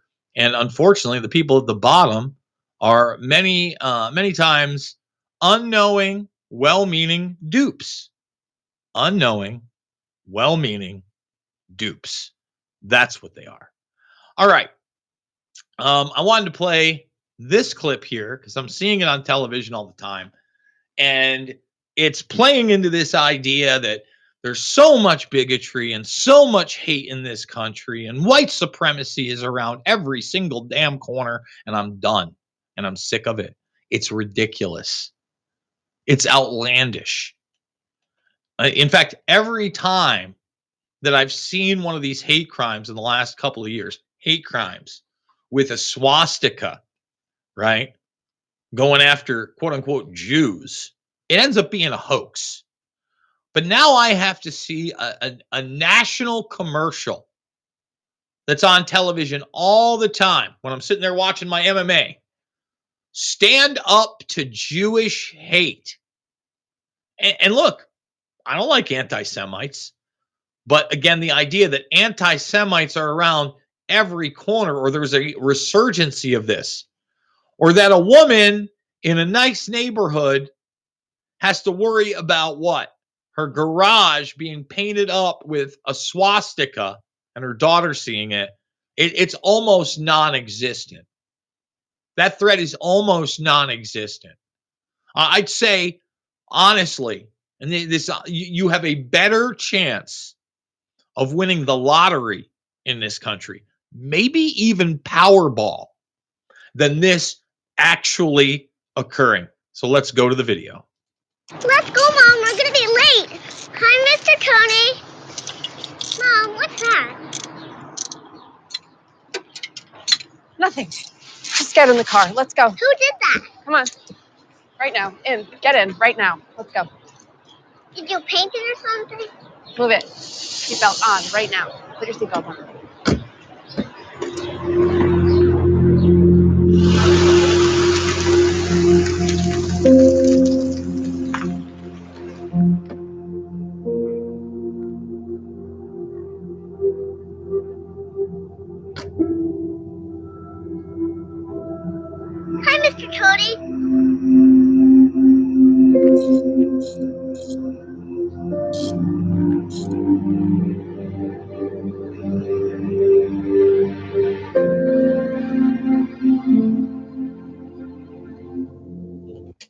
In four one in four jewish people um experienced jewish hate last year is that real one in four come on i, I can tell you this uh, not one in four, not one in 40, not one in 400, not one in 4,000, not one in 40,000 Jewish people in this country had that happen to them.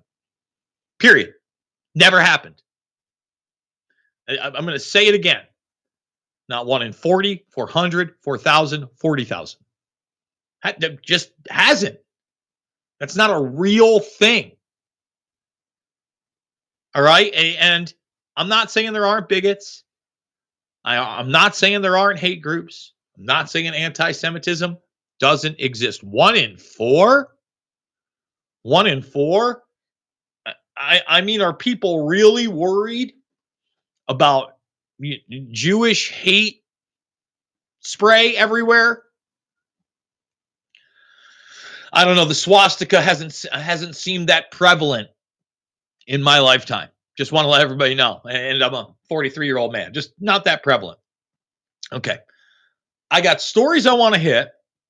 Then I've got the RFK Michael Smirkomish, like about 15 minutes interview where Smirkomish is somewhat fair, lets Robert Kennedy speak, but has a really weird look in his eye. When Smirko- Smir- Smirkomish has a really weird look on his face the entire interview, uh, but we'll get there in a minute. I want to hit some of these stories because uh, they're big and they they're not getting enough play. And we can do these stories all the time, um, but I want people to know the monsters are among us. They are all over the place. Former Madison County Fire Chief and wife accused of sex crimes against underage girl. All right. Sometimes these couples are partners in the monster, uh, the monster activity. Former Hubbard County Commissioner Daniel Stacy arrested for child sex crimes. BCA seeking more more victims. Okay, this is a former Minnesota Minnesota County uh, Commissioner. Okay, and they're looking for more victims. He's been charged with felony counts of second degree criminal sexual conduct and disturbing sexually explicit content to a child, or I'm sorry, distributing sexually explicit content to a child, according to the Minnesota Minnesota Department of Public Safety. These people need to go to prison forever. Forever. They that's it. You get convicted of this crime, you're out. You're done. Goodbye. We don't need you in society anymore. Arrivederci. You won't be missed. Stacy has also worked as a Boy Scout leader, a bus driver for Nevis Public School District, and as a mentor at youth homes. Lovely. Just great. Just, just fantastic. Balloons are in the news again. U.S. tracking another mysterious balloons. Military has been following unidentified object that flew over Hawaii and is heading towards Mexico for a week. I'm gonna say it again. This is now part. It has been. This is part of the satellite network. These are satellites on balloons, satelloons, if you want, if you will, all right, that are ca- carrying these things that interact with other types of satellite systems. We've increased those satellite systems. Think about how many Starlinks have recently launched. Plenty. And now, because of, I, I think, that massive expansion, we're seeing some of these fail or uh, go rogue in a sense. And as that happens, there has to be a cover story. And the spy satellites are the are the cover story, but really, I mean, they kind of are spy satellites, but they're not what they're telling you they are. Okay. These things are all over the place, all over the place. And, and that veil's being lifted somewhat, but then, you know, somehow people believe rockets are going to take us to the moon with Elon Musk and we're going to Mars. We're going to the moon. Sure, we are. Sure. And, and we had another rocket explode like two weeks ago, maybe even less than a week ago. Another one just blow right up. And people are like, yeah. Uh, and I try to point out to people that human beings haven't been more than 400 miles, 400 miles up, allegedly, since the uh, Apollo flights. And that's 250,000. And I'm like, take those two numbers. If I if I said I had four hundred dollars in my wallet, you'd say, yeah, that's you could have four hundred bucks. Not, I mean, that's not great. You got it. Now, if I said I had a quarter million dollars in my wallet, it's a big difference. You'd be like, no, you don't. I mean, I mean, not you couldn't even physically with our monetary system, even if you had $1,000 bills, have 200, uh, 250 stack in that wallet, Jason. Just not possible. But people believe, they believe that rockets took people 250,000 miles and back. Rockets with no rocket on the moon. No one's questioning that story. Like, come on. But if you question it, oh, you're a kook or you're a flat earther or you you think all of space is fake. No, I I I just think that we're being lied to on a massive level. And the majority of what NASA is actually doing in space, because they're doing a lot of other things not in space, okay, the majority of which what eh, that they're doing in space is weaponizing it. And not against the boogeyman and the aliens. They're weaponizing it against us the serf class, for the predator class. And I know likey. I don't like it. Call me kooky. All right. Robert F. Kennedy Jr., after being censored on his ABC interview, was given uh, some time by Michael Smerconish. I did the Smerconish some, I don't know, 18 years ago now. I think it was with MSNBC then, with uh, CNN these days. Shocker. Shocker indeed. So uh, let's play this exchange because I, I, think it's an interesting one. And uh, Robert F. Kennedy Jr. continues to knock it out of the park on mainstream media, in my opinion. President Biden has a bust of your father in the Oval Office. When you see that, what do you think? Well, I'm honored by it. And, you know, I have a lot of admiration for President Biden for the service that he's given to our country. I've known him. He's been my. Let me let me just. Uh, I mean, is it just me or does Smerconish have a crazy look on his face? And don't get me wrong. That way, I stopped on Kennedy. He's got like a Moe Szyslak going from uh, The Simpsons, but like his eyes are tweaked out. And and look, Kennedy talks about Biden being a you know a, a friend of forty plus years, a personal friend, and this isn't an attack on Joe Biden. Joe Biden's not running anything and his policies have been awful. Shouldn't be hard to reject Joe Biden. Don't love this, but again, RF Kennedy Jr. Uh, kind of does use this to his advantage. I mean, I think this is a very uh, probably honest. I think he's being honest, but also uh, political talking point. Friend, my close family friend for 40 years.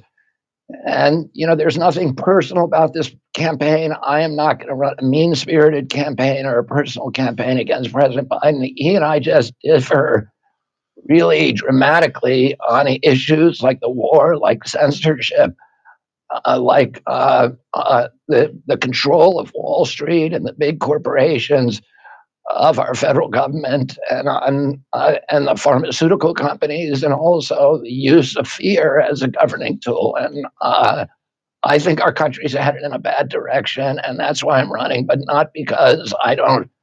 I lack a personal affection for President Biden. Is he too old to have a second term? I don't. You know, there's. I don't think age is should be a metric for us limiting presidential power. I mean, Bernie Sanders is 81, and you know a lot of people would support him. So I think it really you know, the only question that we have when you get to a certain age is do you have the mental acuity? And I am not going to judge uh, President Biden's medical medical acuity, uh, mental acuity. I, I, I mean, let's be honest. He's gone, and he's been gone for some time. Uh, I think this is another political answer, but at the same time, I also agree with him that it's really not the age, it's the performance, right? Like, I'll tell you what, Donnie T looks like he's got a second wind. He's up there talking and squawking an hour plus at a time. So I almost think that's a straw man argument. I, think that what Smercoma should have said is is Biden's mental capacity still there to run the country? Was it there in the first place? Did we install a dementia ridden puppet? I'll leave that to other people. I've just seen a poll that says you're at 19% among Democrats in a race against President Biden. At what point do you think he's obligated to debate you? I'm mindful of the fact that if it were a general election, the Commission on Presidential Debates has a threshold of 15%. I mean, I think there should be debates. I think, you know, particularly Michael, at this time in history, there's so many Americans who are worried about election integrity, who have lost faith in election integrity and feel like the whole system, including the election system, is rigged against them. I mean, there was riots by people on Capitol Hill uh, uh, because of that, you know, that driving uh, conviction. So I think the political parties, both parties, ought to be doing everything that they can to convince the American public that we really have a democracy in this country and that, you know, you know, let's just talk about the debate situation for a second. The idea that Kennedy would only poll 19% against Joe Biden when you have 70% of Democrats not even wanting Joe Biden to run is a little absurd and doesn't sound real to me. And the fact that he's only 7% above uh, a Marianne Williamson, I got, wait, he said 19%. She was like at nine, so I guess 10%. Marianne Williamson, no one cares about her. She, she doesn't have the RFK Jr. brand. Like the Kennedy brand alone is going to get you notoriety. And, and the fact that this guy has actually stood up for real environmental justice and real uh, freedom of choice when it comes to any type of shot. I mean, I would think, you know, it wouldn't even be 50 50 with him and Biden. I think that he would be the guy with 60 plus percent, period. Like you keep Miriam at whatever nine percent, and and Joe really I think below twenty when given the choice of RFK Jr. to anybody who's thinking, unless you have severe you know media bias and a whole lot of TDS on the side, then then RFK Jr. might not be your guy. That's very possible. Our politicians are running, are talking to people, are doing retail politics, are engaging in debates and town halls, and um, that the, it's not just a rigged system where the where the candidates are chosen by the political party the way that was done in the Soviet Union. So I, I'm hoping. And by the way, our debate systems have been totally broken for my entire life. My entire life, especially when we're talking about primaries, and they've gotten worse and worse and worse. You know, I, I would say during the Barack Star era, even in 2007, guys like Mike Gravel and guys like Dennis Kucinich were completely marginalized and barely given an opportunity to talk, but they were given an opportunity to talk. By the time it gets to Tulsi Gabbard, she's not even allowed in some debates. And like in a two hour debate, you get to hear her five or 10 minutes.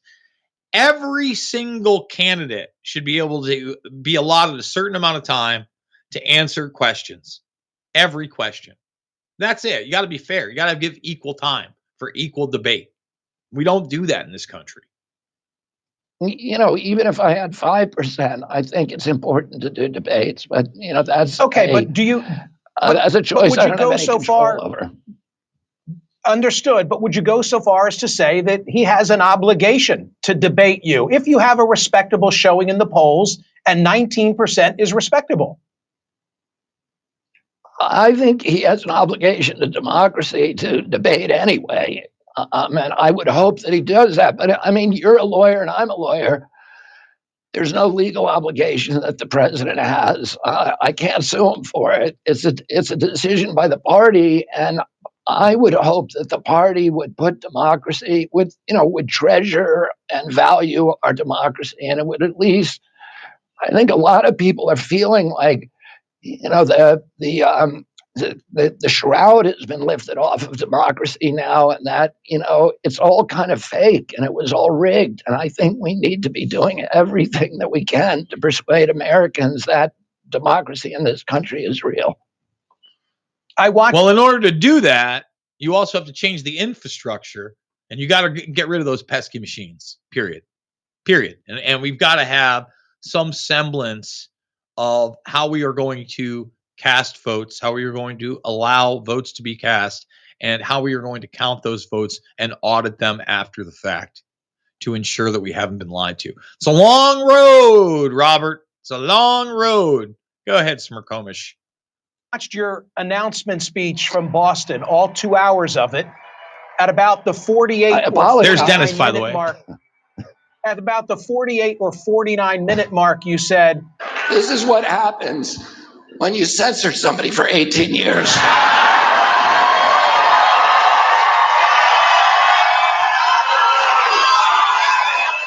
I got a lot to talk about. Who censored you and why? Well, most recently, the you know the networks all censored me, including this network. Um, but most recently, and I think most offensively, the uh, the White House was asking the uh, social media sites to censor me. There were also attorney generals, I think 18 uh, or 13 Democratic attorney generals who contacted the social media sites and asked them specifically to censor me. But, you know, we now have, because of the Twitter files and because of these email dumps, we now have clear evidence that there were White House personnel who were ordering the social media companies to censor me, and it had nothing to do with misinformation. The thing is that they told you in the beginning that none of this had to do with misinformation. They said it could be malinformation. And malinformation is anything that hurts the agenda. It's very broad. Misinformation, disinformation, malinformation. And they announced that government entities would be involved. And they announced that big tech was going to go in lockstep with them. And they announced that the World Health Organization was the authoritative source by which we must all bend the knee.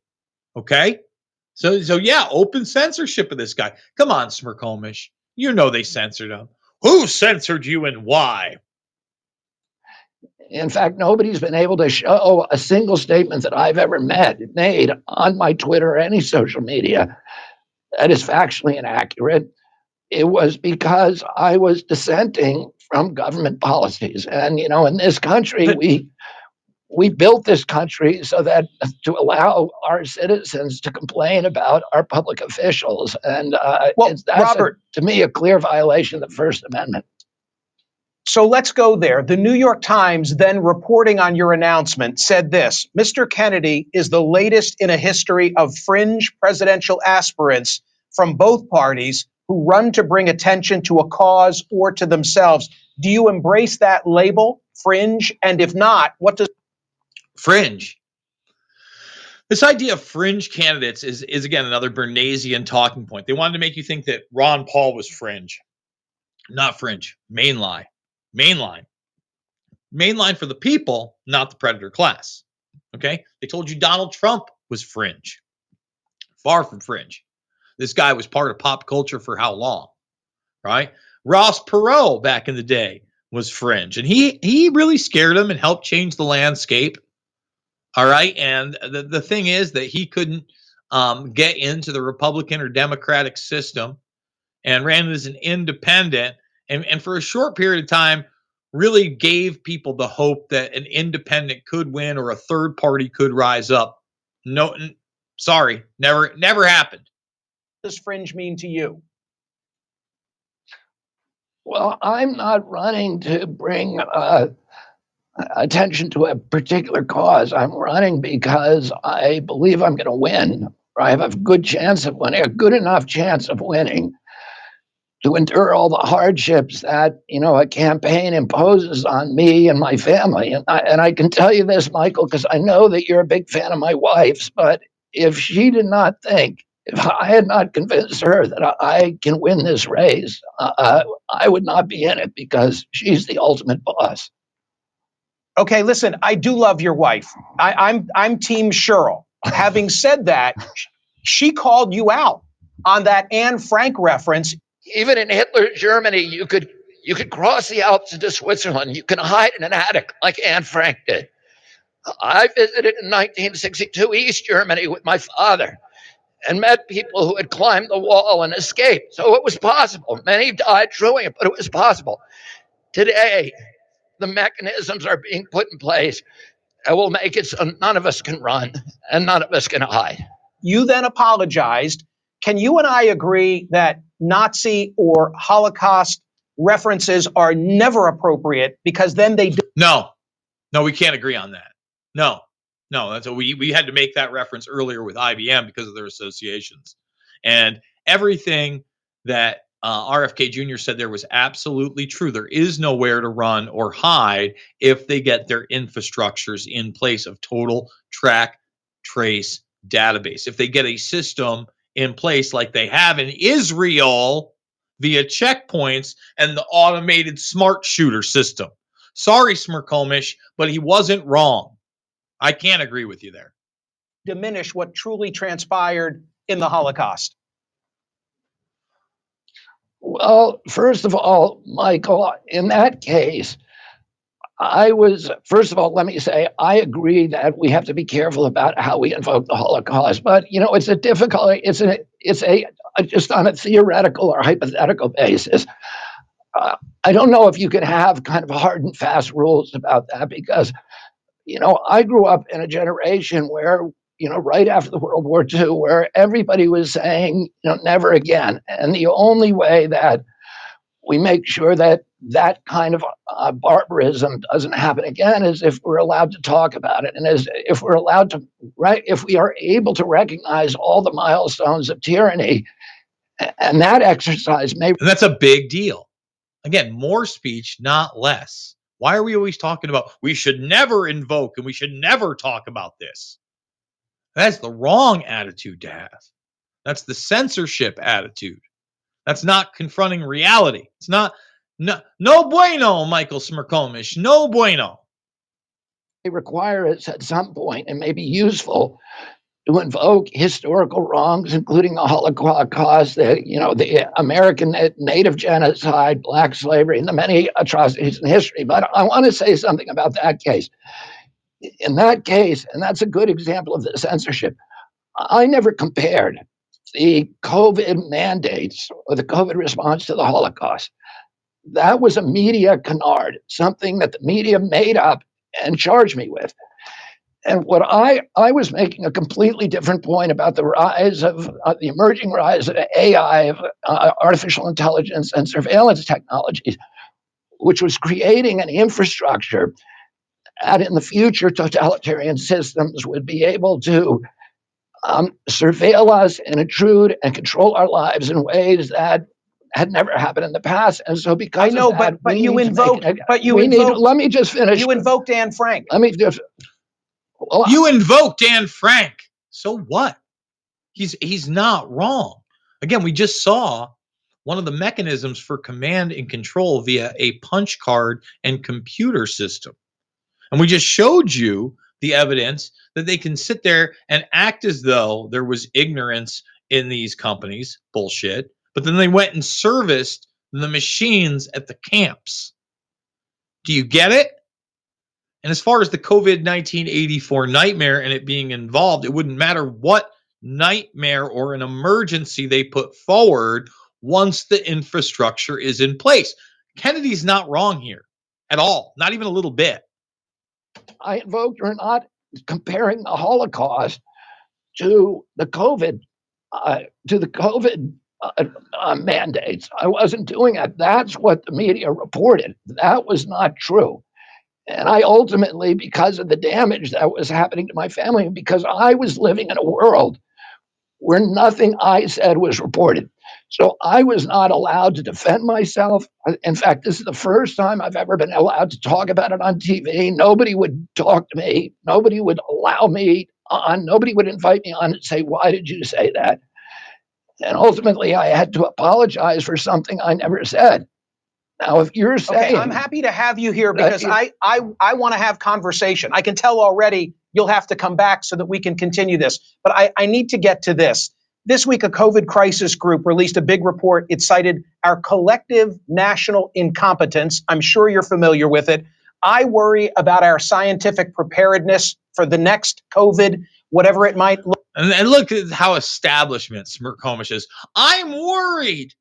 We failed. We're just so incompetent. Total limited hangout garbage, giving the institutions that came after us during the nightmare more power. More power. It's a total canard. And a- again, it's limited hangout exposure. One of the reasons I like RFK Jr. is because what?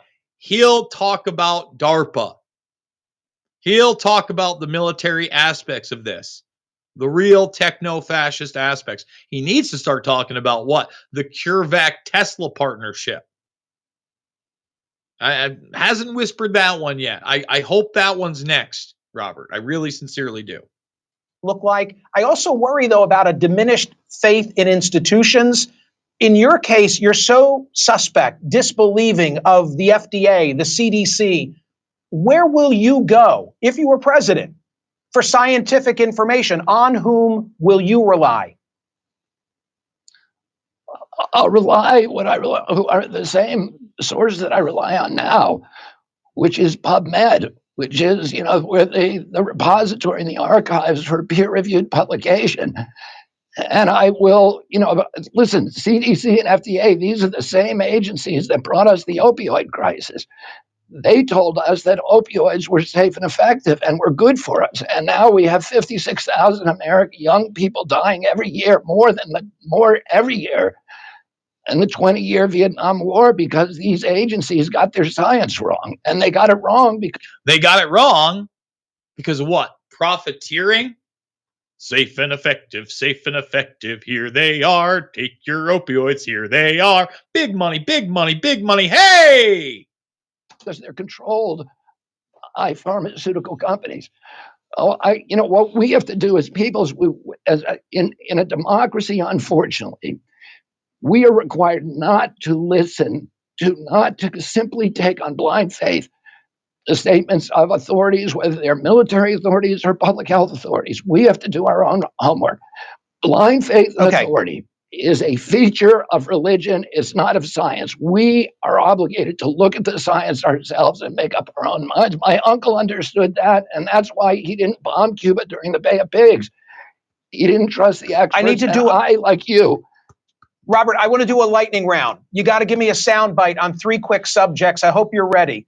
We got to do a lightning round. Listen, as establishment and corny as Smerconish is, at least he lets Kennedy speak with minimal interruptions. And you know, this is a 15 or I'm sorry, 14 minute or so clip. It looks like there was a, a you know a little bit prior to this that they didn't post. Uh, again, I want more conversation. And you, look, if Smerconish is trying to brand himself as the libertarian over at uh, CNN, good for him. Even uh, Trumpsky and Hutch, Donnie T, uh, has spoken kindly of Smerconish in the past. I, I, I think he obviously knows a lot more than he lets on. I think he's cozy and comfy in his job and his persona. I think we also all have our blind spots, but at the same time, this this guy carries water for the establishment like almost no other. Lightning round with Mr. Kennedy. Disney versus the state of Florida. Pick a side. I, I have no comment on that because I just don't know enough about it, Michael. I've, I've been totally on the sidelines on that, and I have not delved into it. Okay, subject two trans sports participation.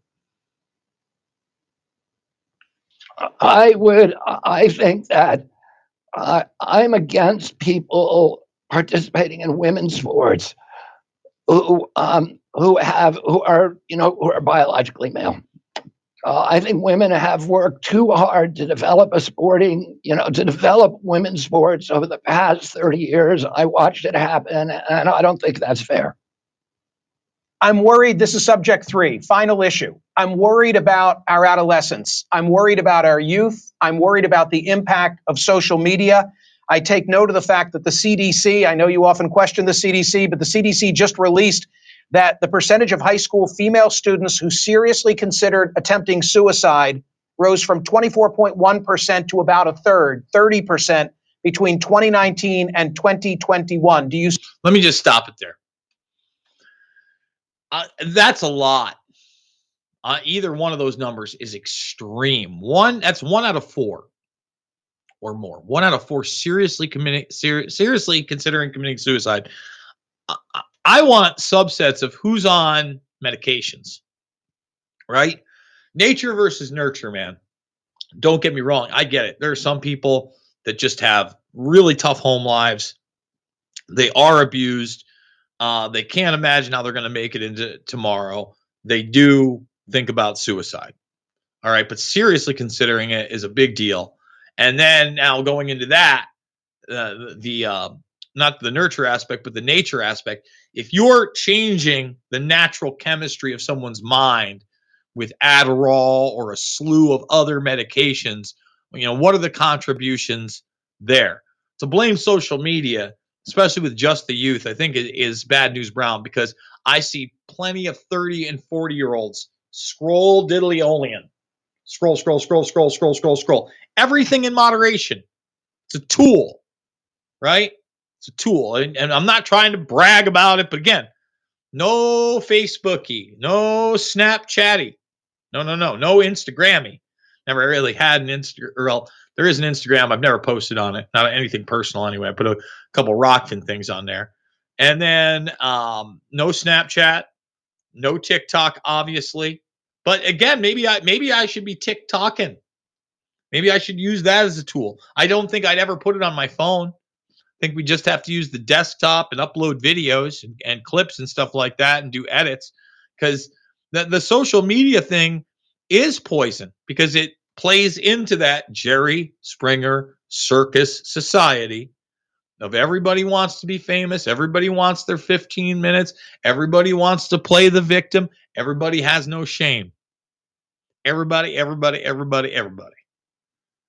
And uh, of course, you know, I'm being facetious when I say everybody.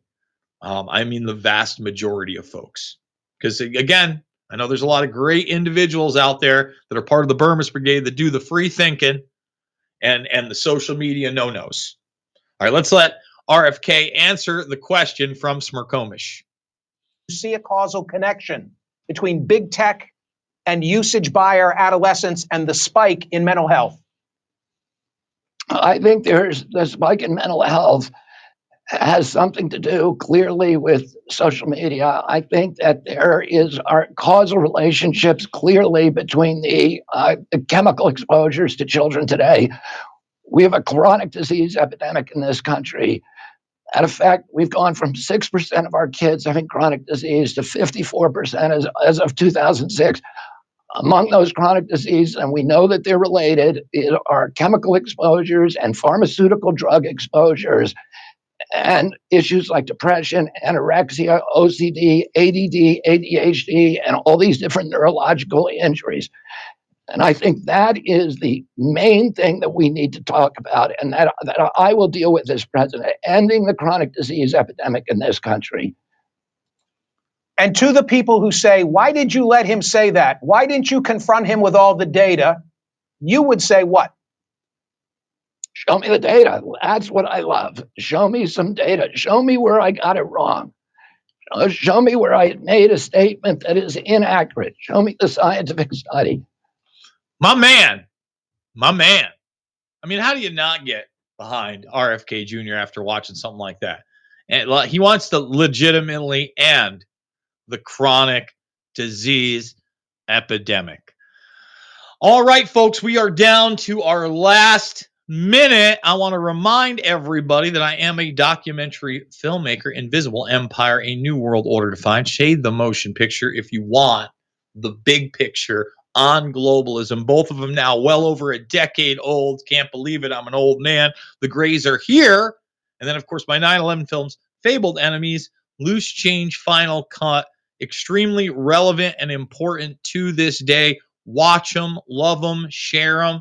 Keep watching if you're watching on the Red Voice Media stream, as this bad boy is rolling, rolling, rolling throughout the day. I believe it's 9 a.m. Eastern to 9 p.m. Eastern. Go premium, redvoicemedia.com slash Jason, redvoicemedia.com slash uncensored for just a buck today. Lock it in for a year for a hundred. And remember, it's not about left or right, it's about right and wrong. And we will see you on the flip side. Bye, folks.